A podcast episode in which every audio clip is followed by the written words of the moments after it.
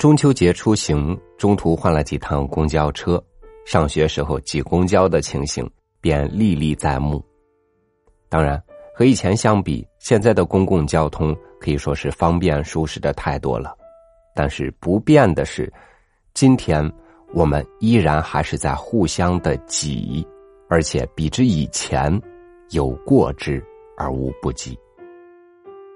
挤公共汽车的社会学，作者廖宝平。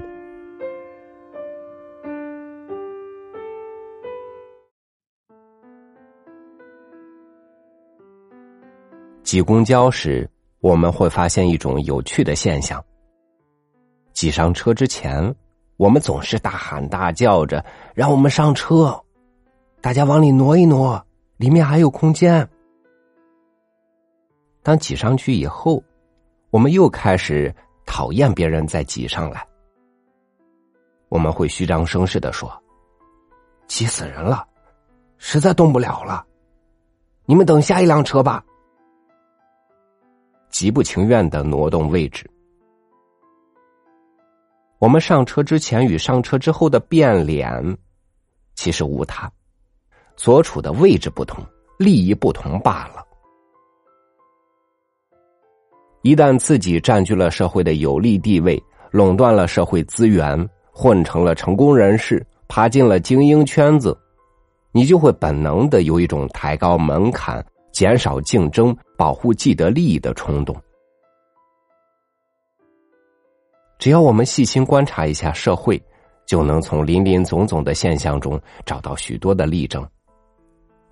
比如说，官场里甲官员觉得乙官员对自己构成升迁的威胁，就会想方设法打压排斥对方。比如在经济领域，垄断企业害怕其他企业来分一杯羹，就会采取各种手段挤压对手。比如在文艺圈子，名导演、名作家对青年导演、青年作家的压制也不少见。这都是属于自己挤上了车，不希望别人再挤上来抢自己的空间的思想。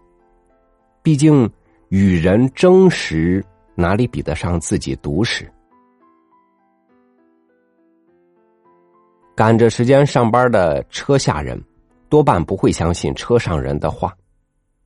车上的人想排斥竞争，但是车下的人还是拼命挤上来，车上的人也只能极不情愿的退缩，共同忍受汗臭、憋闷、心情不畅的一段行程。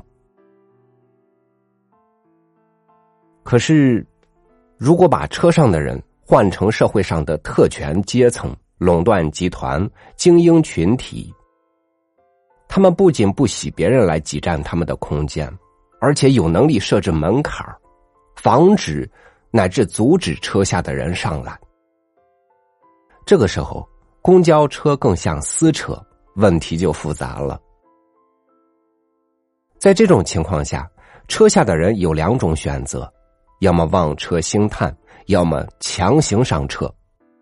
前者是忍气吞声，逆来顺受，后者是反抗力争。前者是和平中暗藏危险，后者是矛盾引发了冲突。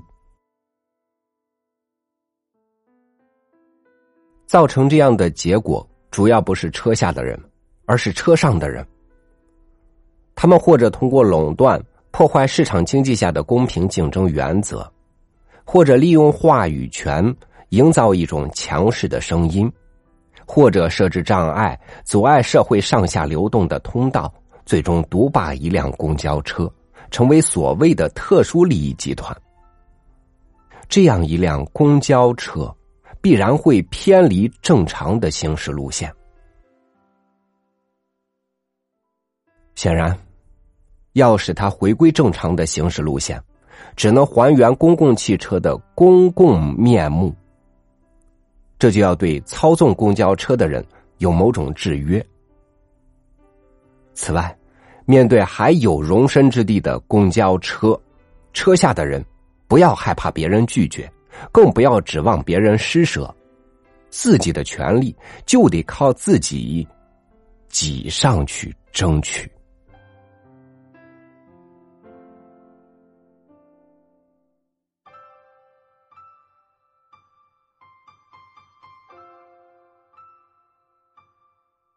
公平是社会稳定与进步的基石，对各种社会活动加以规范和约束，就是在维护这种公平。所以，当你遇到的确需要挤才能上的公交车，那就去挤；如果你遇到规则下需要去争才能得到的机会，那就去争去抢。公平不是平均，而是约定好分配规则，然后去比拼实力。感谢您收听我的分享，欢迎您关注微信公众号三六五读书，收听更多经典文章。我是朝宇，祝您晚安，明天见。